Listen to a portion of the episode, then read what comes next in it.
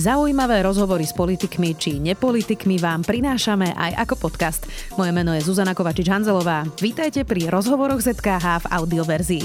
A ak chcete podporiť moju tvorbu alebo iné podcasty Denníka Sme, môžete tak urobiť cez kúpu prémiového predplatného na predplatné.sme.sk lomka podcast.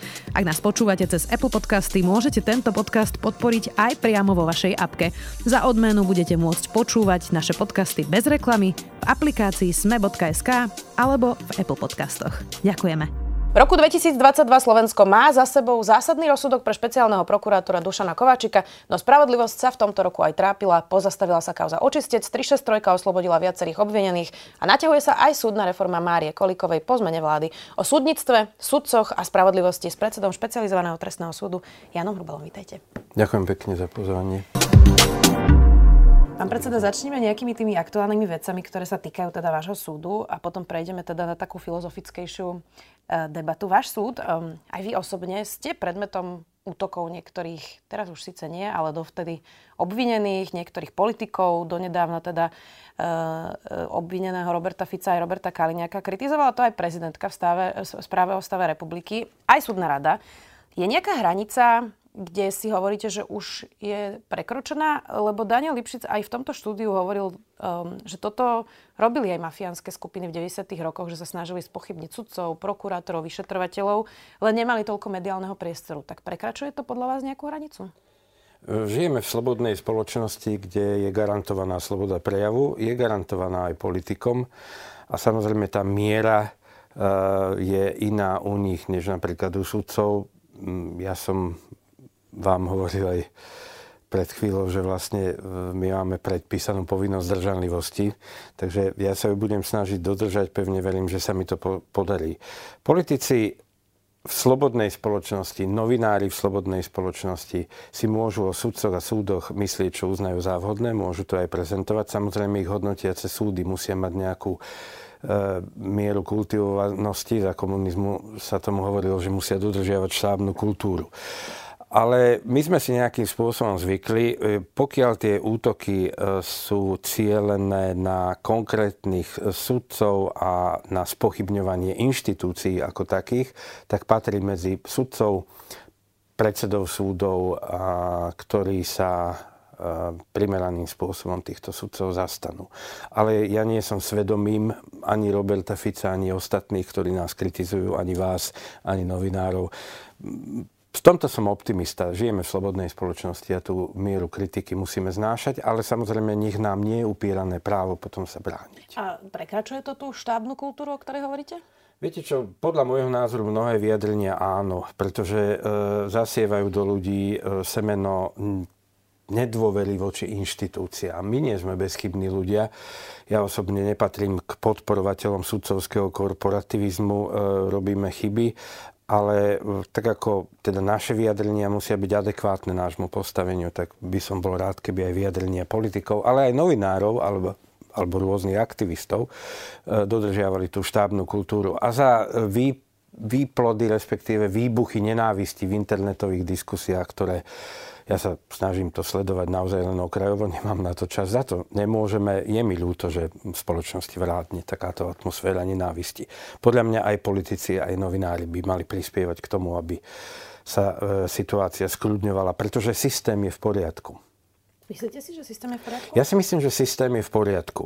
Uh, my, Slovenská republika zaviedla, pokiaľ ide o justíciu, zákony, ktoré, o ktorých mnohé iné krajiny len snívajú. Ja neverím v osvietenský absolutizmus, neverím, že nejaké autority alebo osvietení vládcovia, kniežatá dokážu zmeniť situáciu. Ja verím v systém.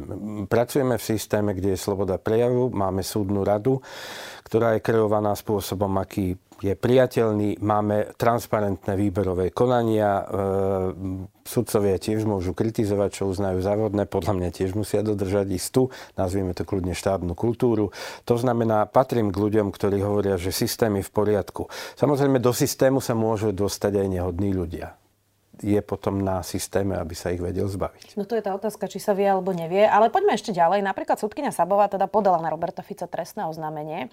Ostatní nie. Pamela Záleska, aj vy to zatiaľ znašate e, síce s nejakou mierou obrany, ale nie trestnoprávnou. Tak e, ak by každý súdca podal trestné oznámenie, tak by asi nemal kto na konci dňa potom rozhodovať. Čiže aká je tá dilema napríklad medzi tým, keď už to prekročí tú hranicu? Ja napríklad súdkyni Sabovej ako teraz ľudsky myslím, rozumiem, že sa je to mohlo dotknúť, ale kde je tá hranica, kedy by súdca mal alebo nemal podať trestné oznámenie? Súdkynia Sabová je tiež slobodný človek, rozhodla sa, ako sa rozhodla a ja ako predstaviteľ manažmentu súdu v súčasnej dobe som sa rozhodol e, vyjadrovať sa len v situáciách, kedy cítim za potrebné brániť ten systém a mnohokrát je to aj ochrana a obrana svojich kolegov. Pracujem na súde, ktorý je preťažený, ktorý vybavuje e, agendu, ktorú ten počet sudcov, ktorý je na súde, bohužiaľ nestíha vybavovať, ale to je na inú a tiež dlhú debatu.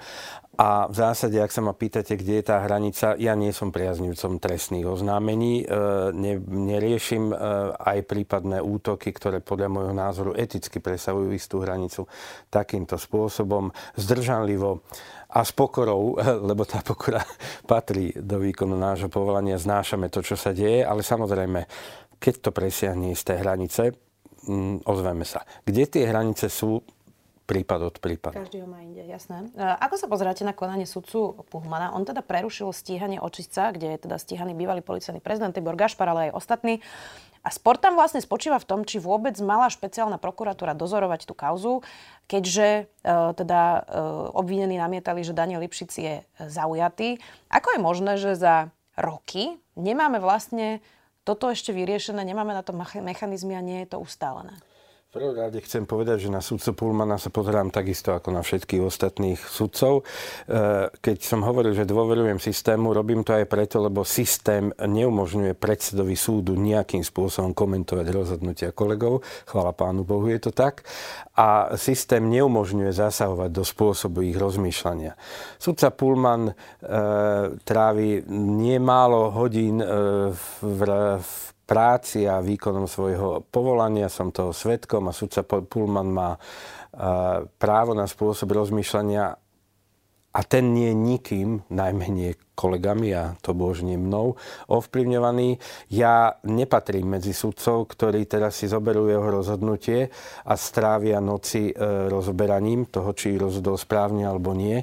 K živým veciam vyjadrovať sa by sme sa ani, ani nemali. Dobre, ale teraz a... ten spor, hej, že vlastne e, aj generálna prokuratúra o tom, myslím, trikrát rozhodovala v tom procese a e, vlastne nemáme ustálené, ako takúto situáciu vyriešiť. Ako je to možné? Nemáme ustálené, ako takúto situáciu vyriešiť. Došlo tam veľmi veľmi k takej špecifickej situácii, že bolo namietané, teda ten, nazvem to zjednodušenie, konflikt záujmov a sudca Pullman sa rozhodol vyriešiť tak, ako vyriešil. Rozhodnutie vypracoval na čas. E, je tam, myslím, podaný opravný prostriedok a e, nadriadený súd sa vysporiada s jeho rozmýšľaním. Kto že sa takéto niečo môže v živote stať? Uh, viete čo, vylúčenie a konflikt záujmov, paragraf 30-31 trestného poriadku dáva len všeobecné odpovede. A áno, vystavení sme dnes uh, naozaj tomu, aby sme objektívne prešli tzv. odborníci tomu hovoria objektívnym subjektívnym trestom, uh, testom uh, nezávislosti a sudca Pullman, teda pokiaľ viem, rozhodol, že on v tom problém vidí. Mhm. A to je celé. Nadriadený súd dá na to problém. Mimochodom, nie nejde o prvú situáciu, kedy sa judikatúrou, respektíve roz, rozhodnutiami dotvára právny systém. Je, asi by bolo lepšie, keby ústavný súd potom mal lehotu, pretože toto asi veľmi neprospieva v to, aby sme prestali traumatizovať spoločnosť takto vážnymi podozreniami a prípadmi, kde naozaj uh, je vážne dôvodné podozrenie z unesenia štátu, právneho štátu, policie. Um, tak nemal by mať aspoň ten ústavný súd lehoty na takto veľmi vážne uh, prípady? Tie hodnotiace súdy, tie si môžete dovoliť vy, ja určite nie.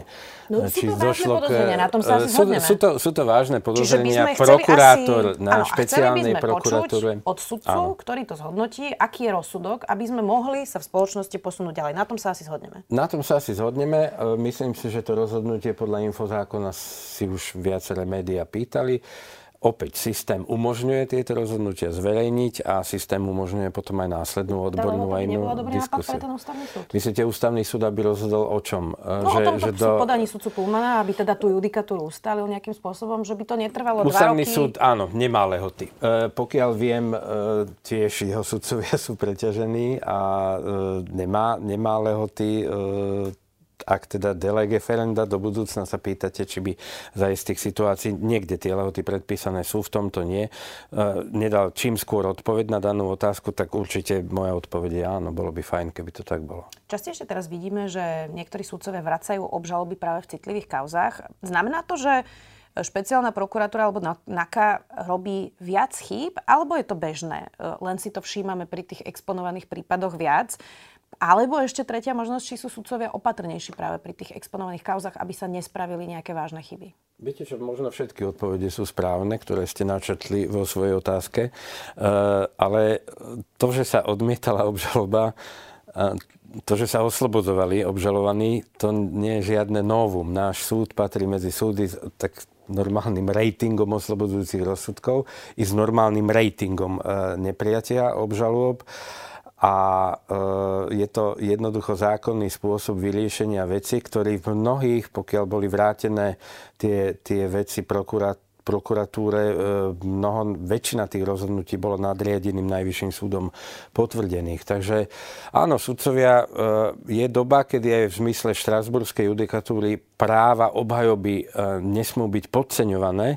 Je doba, kedy naši kolegovia, moji kolegovia sudcovia aj prihliadajú aj na túto vec a vracajú veci prokurátorovi s tým, že teda obžaloba zjednodušene povedané bola podaná predčasne, respektíve boli porušené práva na obhajobu. Napríklad bol stanovený krátky čas na oboznámenia sa s výsledkami vyšetrovania, ehm, nebol, nebola rešpektovaná PNK v predmetnej veci a podobne, ale ide o zložitý balík problémov, kde sa všeobecné odpovede dávajú veľmi ťažko. Poďme aj k paragrafu 363, hoci rozumiem, že ste zdržanliví v tých aktuálnych veciach, predsa len to skúsim, pán predseda. Tú potrebu 363 vlastne ako keby ani odborníci nespochybňujú, ale E, Pripadá vám ten spôsob rozhodovania v súčasnosti za správny a zákonný, lebo začali sa hodnotiť dôkazy aj po vznesení obvinenia, vyjadrujú sa vlastne na generálnej prokuratúre k výpovediam svetkov, porovnávajú ich, rušia celé stíhania aj vo veci, e, nielen teda obvinenia. Je toto správny spôsob, ako využívať paragraf 363? E,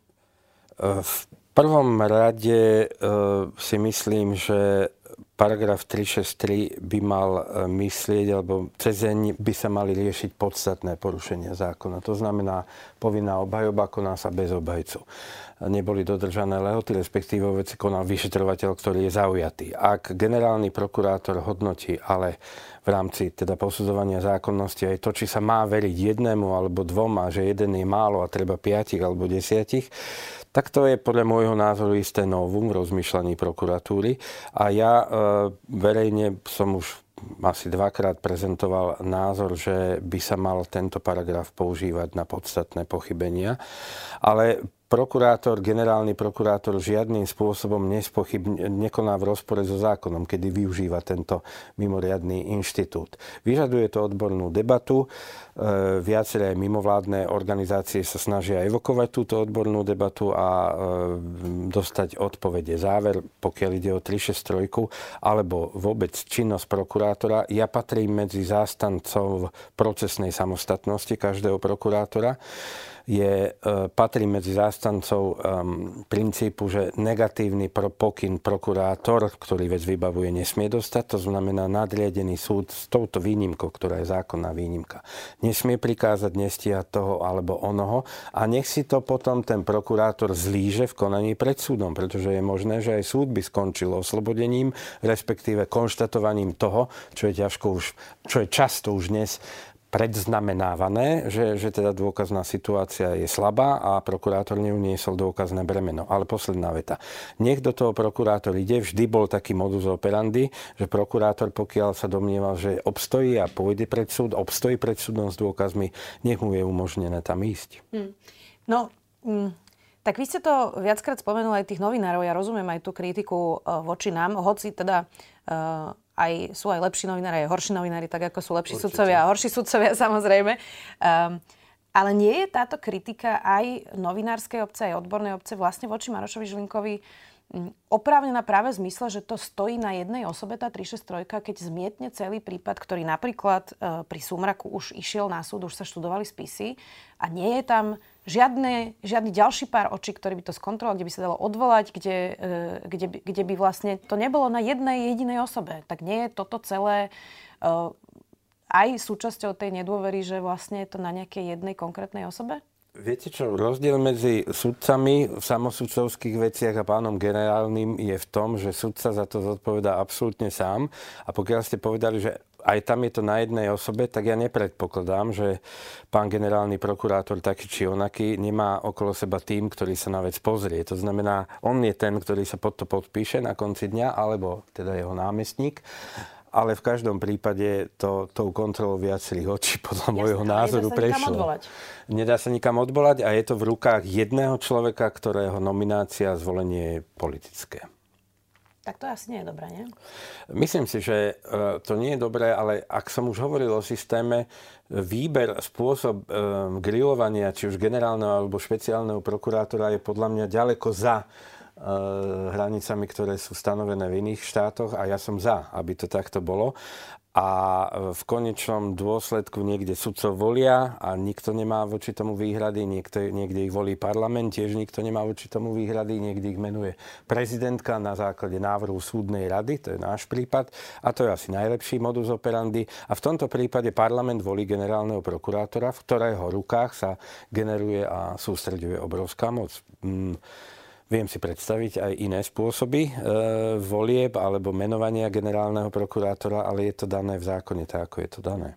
Tak teraz mám otázku, na ktorú predpokladám, že mi neodpoviete, ale opäť to skúsim. Vy dôverujete Marošovi Žilinkovi, lebo on má už za sebou aj viaceré také bizarné momenty, okrem toho teda, že slabo komunikuje, v podstate má niekedy tlačovky bez otázok, sem tam teda pár otázok, ale e, nedáva vôbec rozhovory a je v tomto neviem, či zdržanlivý je to správne slovo, nekomunikatívny, nie je ani konzistentný v tom, čo sluboval na tej grilovačke, o ktorej hovoríte, kde hovorilo o otvorenosti prokuratúry a hovoril tam aj o tom, že ten paragraf 363 treba zmeniť. Eh, a potom má aj bizarné proruské stanoviska, keď prirovnal obranú dohodu z USA k okupačnej zmluve zo 68.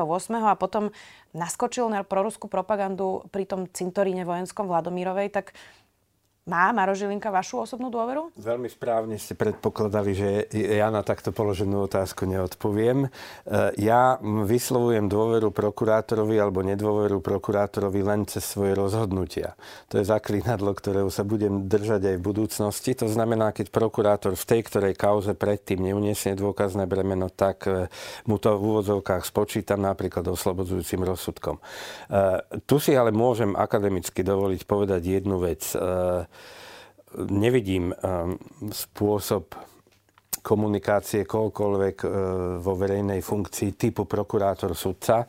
Nevidím dôvod na e, komunikovanie cez Facebook. Ja síce Facebookový účet mám, ale na najvyš tam dám poznámku, ktorá kniha sa mi páči a tak ďalej. Nevidím dôvod zo strany generálneho prokurátora komentovať vývoj politiky v zmysle nazvime to proruských alebo proukrajinských postojov. Jednoducho v tomto môj názor je ten, že aj generálny prokurátor, či sa volá Maro Žilinka alebo nejak inak, by mal komunikovať veľmi, veľmi zdržanlivo, pretože to evokuje potom nedôveru v budúcnosť, do, do budúcna, pretože aj jemu sa môžu dostať na stôl veci týkajúcej sa napríklad týkajúce sa napríklad uh, zmluvy z také alebo onakej. Uh, záver um, nie. Mm, komunikovať svoje politické postoje by generálny prokurátor nemal. Teraz všeobecne. Ako sa pozeráte na argumentáciu, že človek, ktorý sa vo vysokej funkcii dozvie informácie, ktoré sú daňovým tajomstvom e, a šíri ich vedome ďalej, dokonca ich použije na kompro proti svojmu superovi, nemá byť trestne stíhaný za ohrozenie daňového tajomstva, lebo nemal z, tej, z toho titulu funkcie povinnosť chrániť toto daňové tajomstvo. Nie je to rigidný výklad?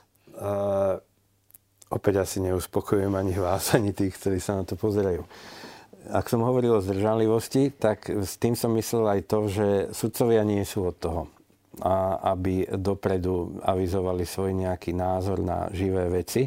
Tá deliaca čiara je veľmi, veľmi, veľmi, e, veľmi rigidne postavená.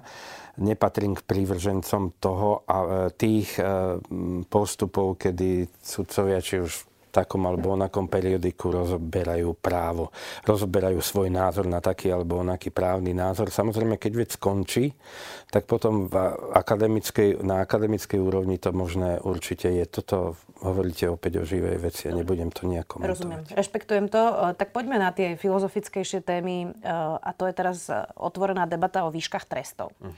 Boris Kolár teda povedal, že sa mu zdajú tie tresty za korupciu a za ekonomickú trestnú činnosť vysokú, vysoké. Menoval vlastne aj Mariana Kočnera práve ten rozsudok v kauze zmenky, tam je to 19 rokov. A považuje súčasné tresty za drakonické a na úrovni totalitných štátov. A aj na koaličnej rade sa prihovorala, aby koalícia zmeny podporila. A teraz nechcem, aby ste komentovali Borisa Kolára, ale je to diskusia, ktorá tu je. Máme podľa vás vysoké tresty za korupciu, alebo sa na to stiažujú teda len nejaké konkrétne osoby a nejakí konkrétni ľudia? Ja dlhodobo patrím k predstaviteľom justície alebo právnikom, ktorí e, spásu spoločnosti v drakonizácii trestov nevidia. Viem to doložiť e, viacerými aj odbornými článkami, aj vyjadreniami ja nepatrím medzi ľudí, ktorí si myslia, že čím vyšší trest za to alebo za ono, tým lepšia. To je taký tým... americký prístup, nie? To je taký americký prístup a, a teda nechcem spomínať Nora Breivika, ale teda za vraždu 73 ľudí človek dostane 23 rokov. Hej? A naozaj niektoré tie sazby aj u nás sú od 20-25 rokov. Môžete sa dostať, ak ste člen zločineckej skupiny, aj za ekonomickú činnosť do tejto sazby. V zásade e, odpovedám na položenú otázku, takže nie je to vec sudcov, je to politická vec, aby nastavili sadzby, ale ak sa budú v rozumnej miere znižovať, to nie, tam nenatrafí nikto na moje zásadné áno, ale Uh, Nenatrafí na áno. Na moje zásadné nie. Pardon. No, no, dobre. Mám, ja, na moje zásadné... Aby no, dobre, si, ale to... Ešte dopoviem, Povedzte. ak teda môžem. Uh, to ale neznamená, že keď niekto bude že si myslím, že ak niekto ukradne 10-20 miliónov, tak môže vyviaznúť s podmienkou, pokiaľ trestné stíhanie prebieha dostatočne a rýchlo a plynule. Nie som ani za to, aby sa bohatí ľudia mohli vykupovať z nepodmienečných trestov s platením takej alebo onakej, onakej sumy. A ja som za znižovanie trestov predovšetkým u osôb, ktoré sa rozhodli doznať a ktoré e, nastúpia na tú cestu tzv. odklonov a tam v takýchto prípadoch e, e, dokonca som toho názoru, že je možné aj konštatovať výhrady voči obžalobe. Sudca nie je za odsek 4, ale za odsek 2 a za situácie, kedy dojde k priznaniu, v civile to možné je, povie už svoj názor po preštudovaní, predbežnom preštudovaní spisu. Tým neprejudikuje vinu, len povie, ak sa dokáže, že je to bolo tak, ako tvrdí prokurátor, som toho a toho názoru. A za to viem tu a teraz, tak môžeme nazvať tú zásadu a ten princíp uložiť taký alebo onaký trest. Buď prokurátor alebo obžalovaní s tým budú súhlasiť alebo nie. Ale opäť zhrnúc to, čo som povedal, um, za miliónové krádeže a podvody nízke tresty, to nie je cesta. Hmm. Tak Marian Kočner chcel, myslím, že až 60 miliónov ukradnúť, hoci sa mu to nakoniec nepodarilo. Uh, to je naozaj uh, vysoká suma. Um, ale teraz čisto filozoficky, ako sa vlastne uh, pozeráme na tie tresty a či nie sme taký hybrid, že vlastne sme sa spoločensky dohodli na tom, že chceme prevychovať toho človeka, ktorému dáme, dáme trest, že mu dáme šancu na nápravu, ale správame sa ako v tom americkom systéme, že mu chceme dať čo najväčší trest, aby znil base uh, a keď to tak nie je, tak vlastne uh, sme tak niekde na pol ceste medzi týmito dvoma filozofiami. Tak nie sme vlastne taký mačkopes na Slovensku, že na jednej strane sme sa tak spoločensky dohodli a na druhej strane sa správame úplne inak? Uh sugestívne otázky, otázky, v ktorých je obsiahnutá odpoveď, nie sú v trestnom konaní prípustné, ale v rámci takéhoto rozhovoru prípustné sú. Takže súhlasím s vašou odpoveďou, ktorú ste zahrnuli do otázky. Áno, e, mnoho mačkopsov je na Slovensku. Na, napríklad aj pokiaľ ide o kontradiktornosť konania, ktorá je len na papieri. E, mnoho mačkopsov je na Slovensku. My sa s vecami musíme boriť s takými, akými sú a v tej obžalobe často aj moji kolegovia a ja sám nachádzame mnohé pochybenia, aj v procesoch nachádzame mnohé pochybenia a mnohokrát dospieme k záveru, že obhajoba je takisto postavená na vode. Prípad od prípadov ten sudca, ktorý venuje stovky hodín štúdiu toho ťažkého spisu, je ten posledný v rade, chvala Pánu Bohu, ktorý rozhodne o vine alebo nevine. Hmm. Neviem na to inak odpovedať, pretože, pretože áno, mnoho mačkopsov tu je, tie zákony tiež nie sú dokonalé, ale e, systém je v zásade nastavený tak, že sudca je slobodný vo svojom rozhodovaní. Hmm. Skôr som myslela aj spoločensky, ako sa správa napríklad aj tým, ktorí si to už odsedia a chcú sa zaradiť naspäť do spoločnosti, ale rozumiem aj vaše odpovedi. Zastavím sa ešte pri uh, gorile a teraz nie mm, meritorne, ale časovo lebo 10 rokov sa vyšetruje gorila, alebo viac ako 10 rokov, e, a teraz sa len vlastne obvinili osoby. Tak dá sa hovoriť o spravodlivosti, keď len po 10 rokoch e, máme obvinenie? Uh, nedá.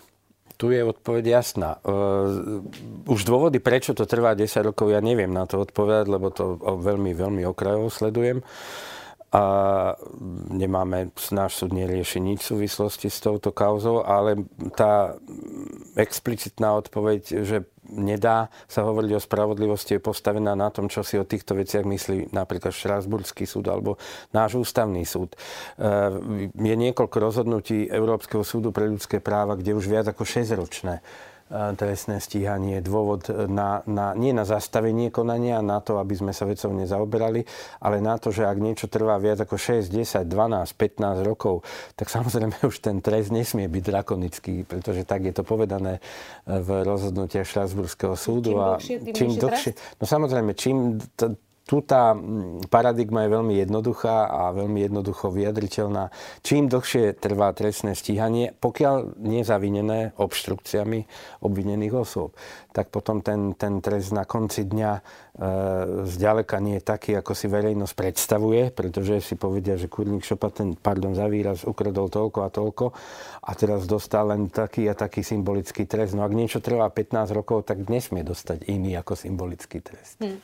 Inak celé Slovensko počulo tie nahrávky gorily, e, ktoré by ale podľa rozsudku ústavného súdu mali byť nelegálne. E, to odpočúvanie, lebo teda policia tam mala zaviesť e, sudcu, že sú iné dôvody na odpočúvanie v tom čase. Ale Európsky súd pre ľudské práva už viackrát povedal, že môže sa stať niečo takéto, že sa poruší právo vlastne toho človeka a nahrávajú ho nezákonne. Ale ak je tam nejaká závažná vec na tých nahrávkach, tak už sa nedá tváriť, že neexistujú. Tak je tu spor, či zničiť alebo nezničiť nahrávku, ktorú už poprvé počulo celé Slovensko. Áno. A po druhé, neznamená, že sa nestala, hoci je nezákonná. Tak ako rozsúdiť tento spor?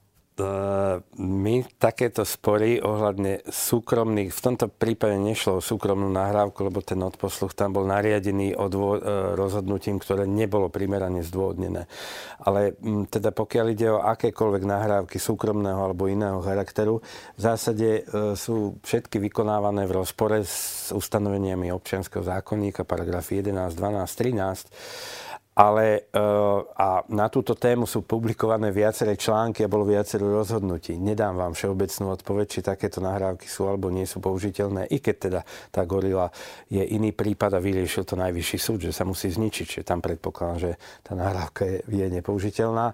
Ale to spektrum právnych názorov e, je, je pomerne široké od úplného odmietania akéhokoľvek ovocia otráveného stromu, to nie som ja privrženec tejto filozofie, pretože to je americký koncept, nie preto, že je americký, ale preto, lebo je prelomený, až po, až po pripustenia, mm, po pomeriavanie proporcionality použitia tej nahrávky, pretože ja rozumiem tomu, že keď idem na nejaké stretnutie, kde ma niekto požiada o úplatok e, a v záhrani sa mi podarí zapnúť mobil, tak rozumiem tomu, že to je samozrejme použiteľná nahrávka, lebo či už došlo k svoj pomoci alebo došlo k nejakej obrane, ten človek to neurobil ako žihadlo, neurobil to ako tzv. sting operation, ale použil tu ten, ten, ten svoj mobil a to svoje nahrávacie zariadenie ako obranu. Rovnako keď e, filmujete svoje deti počujete krík od suseda a nasmerujete kameru na to, čo sa tam deje a tá kamera zachytí vraždu, tak by bolo doslova zverské, aby mi niekto povedal, že tá nahrávka je nepoužiteľná v konaní.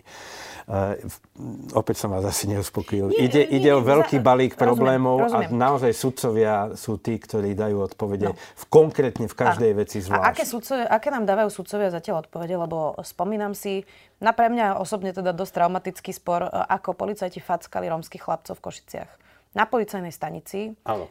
Sami si to natočili na mobil. Áno. A súd nakoniec po šialene dlhých rokoch, ktoré tiež boli teda uh, neprimerané, rozhodol, že nepripustí tú nahrávku a že skutok sa nestal. Tak aká je tá... Tá, tá vec už skončila. Áno. Tam už môžem povedať svoj názor. Nesúhlasím s takýmto výkladom práva. Uh, je možné, že sú tam nejaké nuancy, ktoré, ktoré mi ušli, ale v zásade sudcovia na to dávajú odpoveď. Ja som ju dal asi dvoch alebo troch veciach, že súkromné nahrávky sa použili ako dôkaz v konaní pred súdom a asi v jednom prípade som dal odpoveď, že sa nemôžu použiť, pretože to bola totálne provokačná akcia.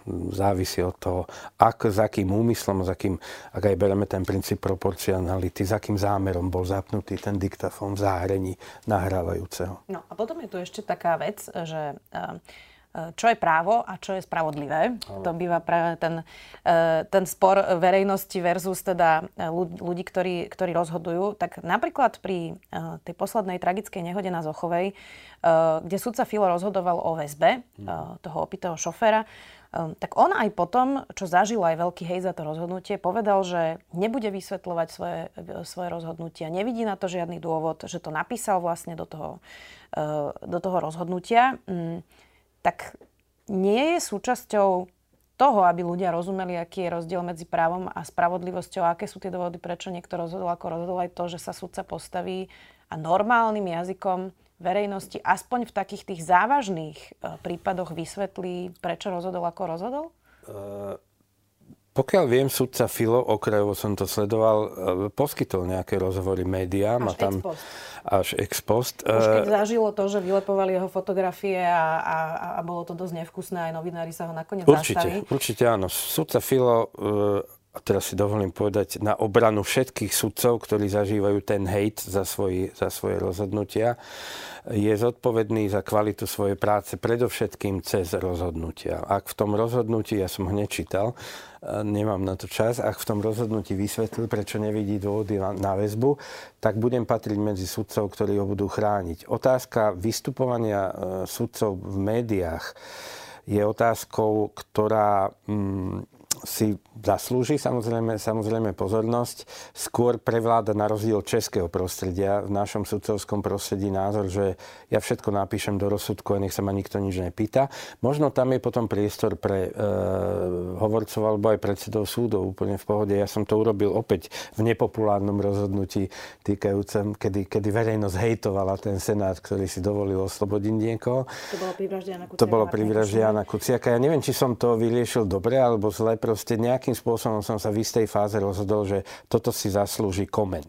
Ak narážete na to, že sudca niekoho nezobere do väzby a má výjsť pred e, pojednávaciu sieň a tam mu má odpovedať na otázky novinárov, tak v zásade takéto jednoduché by to byť, byť nemalo.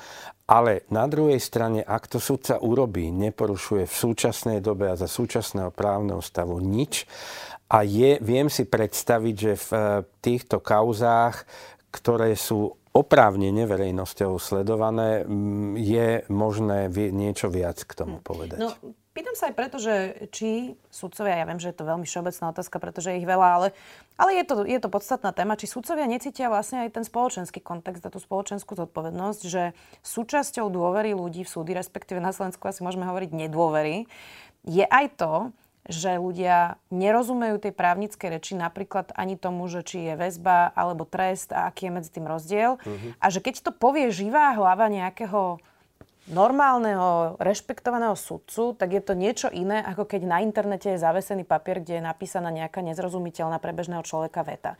Tak ten spoločenský kontext je dôležitý, pretože ak tu budeme mať nedôveru spoločnosti v súdy, tak sa z toho nevymotáme. Čiže ako sudcovia vnímajú tú zodpovednosť za to, že E, musia vysvetľovať svoje kroky a musia zvyšovať dôveru aj svojim vlastným konaním a pričinením.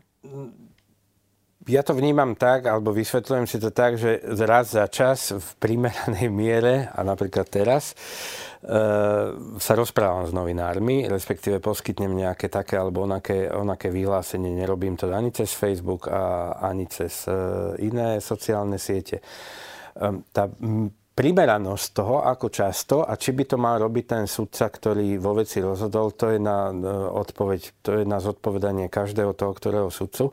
Ale teraz použijem taký príklad. Vy, každý z nás asi vie, že či už Markiz alebo STV alebo Joj má na tú reportáž 1,5 alebo 2 minúty. A teraz ten súd sa považuje za potrebné povedať sto, k tej kauze niekoľko, nie málo vied, pretože veľmi je to ťažké zhrnúť do dvoch údelných vied, ako som rozhodol. To zďaleka nie je také jednoduché a ja predpokladám, že mnohí kolegovia sa obávajú toho, že to bude zostrihané spôsobom, s ktorým, nad ktorým oni budú krútiť hlavou. Radi ich privítam sem, tu máme aj 30 minút na rozhovory, ale nechcú veľmi chodiť, teda poviem vám, tak, predseda. Nechcú, ale napríklad sudca Filo mm, odpovedal. Nakoniec už je, dal rozhovory, to si treba ceniť, ale teda uh, mohol si ušetriť ten hejt, keby to trošku lepšie vysvetlil hneď. Um, aký je vlastne stav právneho štátu na Slovensku skoro 5 rokov po vražde Jana Kuciaka a Martiny Kušnírovej? Ono to môže tak trochu vyzerať, ako by tá spravodlivosť stále mala nejaké limity na Slovensku a neustále prichádzala k nejakým prekážkam, možno na nejakých konkrétnych osobách, uh, alebo na nejakých nedostatočných procesoch, ktoré ešte nemáme teda ustálené. Tak vy vidíte ako právny štát 5 rokov po vražde? Uh, viete, je predvianočný čas. Uh, ja som optimista. Spieva nielen Milan Lasica a František Krištof Veselý, ale ono to aj platí, no až do tej miery, kým sa človek na ten svet nepozerá, pokračuje ten, ten, ten text pesničky, ale Eh, keď už sme pri tej hudobnej produkcii, skupina Hex spieva, že nikdy nebolo lepšie a pokračuje tiež, i keď teda chodia z, z rády, počujeme otrpané a škaredé hity. E, optimista som, nikto tu e, nenávisným perom nepodpisuje rozsudky e, proti e, právnemu štátu. E, fungujeme v slobodnej spoločnosti, kde bohužiaľ ktorá produkuje aj tie hejty. To, že ich produkuje a ľudia tu proste v rámci tej uh, ako, ako je odborný termín disonant, kognitívnej dizonancie reagujú veľmi, veľmi, veľmi nezrozumiteľne alebo veľmi nepochopiteľne na mnohé situácie, tak záver, predpokladám, že spejeme k záveru rozhovoru, bude optimistický. Na Slovensku je právny štát. Na Slovensku fungujú oddelenie všetky výkony moci súdna, výkonná a um, parlamentná, teda zákonodárna. Na Slovensku sú slobodní prokurátori, ktorí medzi sebou bojujú, sú slobodní policajti, ktorí tiež čítam a sledujem okrajovo, že vraj medzi sebou bojujú. A sú slobodní sudcovia, ktorých zaujíma to, čo je v spise. Bez ohľadu na názor verejnej mienky, bez ohľadu na názor bohatých ľudí, bez ohľadu na názor politikov. Ustať ten tlak a rozhodnúť aj v rozpore s očakávaniami, to je práve výzva nášho povolania. My musíme ustať tak nielen voči korupcii, voči úplatkom, my musíme ustať tlak aj voči verejnej mienke, čo neznamená, že máme právo vynášať nezmyselné rozsudky. A verejná mienka, novinári majú právo sa nás pýtať. Ale v zásade e, ten môj optimizmus vychádza z toho, že ten systém je po mnohých zmenách legislatívnych e, nastavený veľmi správne. On má svoje mačkopsy a má svoje chyby, ale v podstate funguje. Čiže vydržať iba je vaša odpoveď? Viete čo, vydržať? E, no, vydržať... E, vytrvať, lepšie vy, slovo. Vy, vytrvať. Ono nikdy nebude ideálne. Lebo, lebo aj v tej pesničke sa um, spieva, že som až optimista až do času, kým sa nepozriem na ten svet. Už keď sa pozriem na ten svet, implicitne z toho vyplýva asi, že ten dôvody na ten optimizmus nie sú. Ale jednoducho voľby produkujú ľudí, akých produkujú. Tí robia svoju politiku v rámci mantinelov, ktoré sú zákonmi nastavené veci, ak si prokurátori a policajti myslia, že to alebo ono treba prešetriť, pevne verím, že je sloboda už dneska prešetrovania takých alebo onakých vecí a rovnako sme slobodní i my v rámci rozhodovania.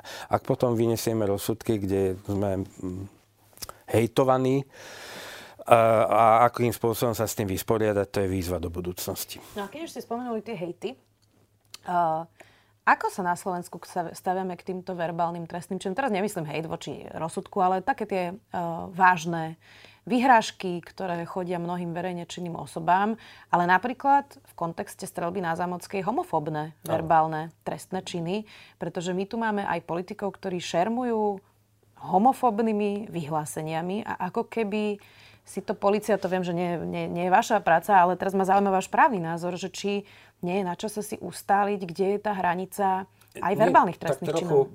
Tak trochu to súvisí aj s našou prácou, lebo extrémizmus máme na starosti my.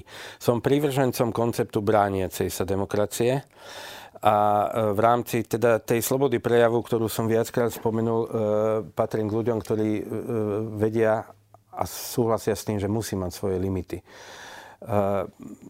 Homofóbia je označenie výrokov, ktoré môžu v istej fáze mať uh, výhražný charakter, dokonca ktorý môže spôsobiť oprávnené obavy z útokov. To, že sa to deje, bohužiaľ sme to, to svetkom. Čiže v tomto prípade ani ako sudca nemám dôvod neodsúdiť homofóbiu a netoleranciu, intoleranciu v, vo výrokoch kohokoľvek a akademicky, ale s plnou vážnosťou si môžem dovoliť povedať, že keď teda tá retorika prekročí zákonom stanovené hranice, tak prokurátor to začne, začne stíhať. Áno, prebieha diskusia o miere tej slobody prejavu. V Amerike by vás za homofobné výroky nikto nestíhal. Tam musí byť už výzva k nejakému násiliu.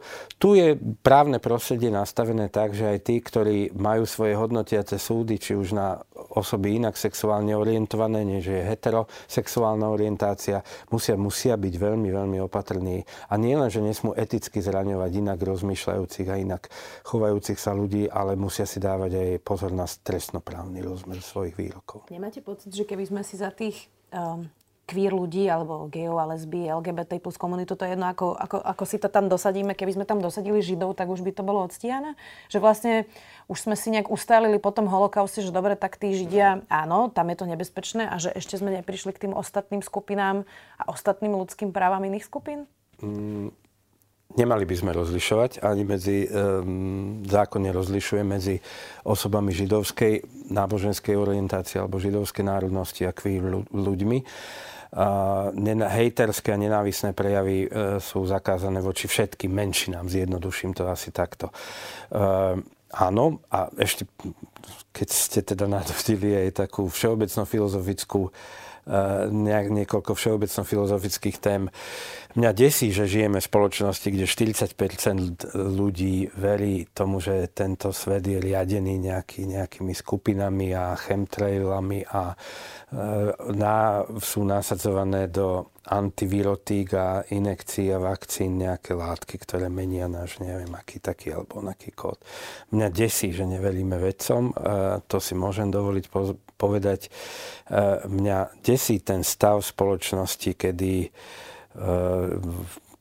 teda v rámci tej dizonancie kognitívnej sa ľudia, ktorým vedci nejak spochybňujú ich predstavy o svete, uzatvárajú do svojich bublín a komunikujú len s ľuďmi, ktorí rozmýšľajú podobne a nie sú ochotní a schopní počúvať druhých. Rád by som žil v spoločnosti, ale to nič nie je v rozpore s optimizmom, ktorým som, ktorý som avizoval. Rád by som žil v spoločnosti, kde každý má právo si vysieť o vakcínach, čo uzná za vhodné, ale nenenávidí ostatných ľudí, nebrojí proti ním a toto by som vyžadoval zo všetkých strán. Ale to už je skôr etická rovina diskusie než právna. To teda je. Mám ešte jednu uh, sekciu otázok a to sa týka súdnej reformy, ktorá sa teraz uh, pozastavila. Uh, ale chcem sa venovať Bratislave, uh, pretože uh, aj viacerí v tomto štúdiu opakujú, že v Bratislave práve sú tie prieťahy a tá, tá záťaženosť súdov najväčšia. Bol tu inak aj predseda súdnej rady e, pán Mazák, ktorý hovoril, že v Bratislave je úplne iný prístup k spravodlivosti ako vo Vranove nad Toplou napríklad. A teraz hovoríme aj o tom, že ľudia v Bratislave čakajú na rozvod vyše roka len na vytýčenie pojednávania, na osvojenie dieťaťa dlhé mesiace, kde tomu dieťaťu ide naozaj ten vzácny čas práve v tom e, prvom období života. Gorila sme hovorili 10 rokov, amnestie, to neviem, či sa vôbec dožijeme toho my dvaja. Uh, tak majú ľudia v hlavnom meste iný prístup k spravodlivosti ako niekto v Rožňave, Oprade? Štatistiky zrejme dokazujú, že áno. No, debata o tom, že čo je toho príčinou, je opäť na dlhší rozhovor, e, ale zrejme áno. Preťaženosť kolegov z bratislavských súdov je enormná a e, bolo to potrebné riešiť. Ak sa pýtate celkové na reformu súdnej mapy alebo justície, ja patrím mimochodom zrejme k menšine sudcov, ktorá si myslí, že um, súdne kolektívy by mali byť dostatočne veľké, priestor na špecializáciu by mal byť dostatočne veľký a zjednodušene povedané um, aj s tou Bratislavou bolo potrebné niečo urobiť. Či tie mm, spôsoby riešenia sú dobré alebo nie, možno ukáže čas. Hm, tak uvidíme, aký čas, lebo zatiaľ sa to teda odkladá. Záverečná otázka, pán predseda. Akú stopu vlastne zanechal Štefan Harabin v súdnictve a spravodlivosti? Mnohí sudcovia, ktorí boli v tej tríme, ktorí boli aj počas covidu tí antirúškari a boli aj potrestaní, to sú všetko ľudia, ktorých on dostal do systému. Zároveň tu naozaj roky panovala z jeho strany šikana v súdnictve voči kolegom, strach a trocha to vyzerá, ako keby sme ešte stále trpeli uh, tou traumou, ktorú Štefan Harabin spôsobil v súdnictve ako um, ešte stále vlastne vidíme, že niektorí sudcovia sa radšej k ničomu nevyjadrujú, nekomentujú veci, ani niektoré naozaj škandalozne postupy. Tak žijeme teraz vlastne dedičstvo Štefana Harabina, alebo je to k nemu príliš prísne? Uh, opäť preukázateľne patrím k skupine sudcov, ktorí už v čase pôsobenia Štefana Harabína poukazovala na viaceré zneužitie moci z jeho strany. Disciplinárne boli stíhaní sudcovia, ktorí videli svet inak ako on. A ak ste použili slovo dostal do systému, tak ehm, to je váš hodnotiaci súd, ale áno, predtým tie výberové konania boli vykonávané iným spôsobom než, než dnes. A, a preto som teda vyjadril optimizmus vo viacerých fázach tohto rozhodnutia, lebo napríklad dnes už dostať do systému svojho človeka je oveľa ťažšie, než to bolo za jeho čas. A pretože výberové konania sú nahrávané okrem iného. E, súdna rada mm, má viacero kompetencií vo vzťahu k menovaniu, prekladaniu sudcov a podobne. A áno, za jeho čias to bolo oveľa jednoduchšie dosadiť si do systému svojich ľudí a to dedičstvo do istej miery e, pretrváva. To je moja odpoveď na otázku. Ďakujem veľmi pekne, že ste si našli čas. Vážim si to. Predseda špecializovaného trestného súdu. Jan Hrobala. Ďakujem aj ja ešte raz za pozvanie. Počúvali ste podcastovú verziu relácie Rozhovory ZKH. Už tradične nás nájdete na streamovacích službách, vo vašich domácich asistentoch, na Sme.sk, v sekcii Sme video a samozrejme aj na našom YouTube kanáli Denníka Sme. Ďakujeme. Dlhé roky mali prácu, ktorá ich bavila, no potom sa niečo stalo. Začali si všímať pochybné tendre, zvláštne neetické rozhodnutia či očividný konflikt záujmov. Keď na to upozornili svojho šéfa, stali sa neželanou osobou. Aj príbehy slovenských whistleblowerov dokážu niekedy vyraziť dých. Vypočujte si osudy odvážnych ľudí, ktorí sa postavili za správnu vec a napriek útrapám, ktoré zažili, by to urobili znova. Nový podcast Neumlčaný pre vás vytvára Úrad na ochranu oznamovateľov v produkcii denníka SME a nájdete ho na všetkých podcastových platformách.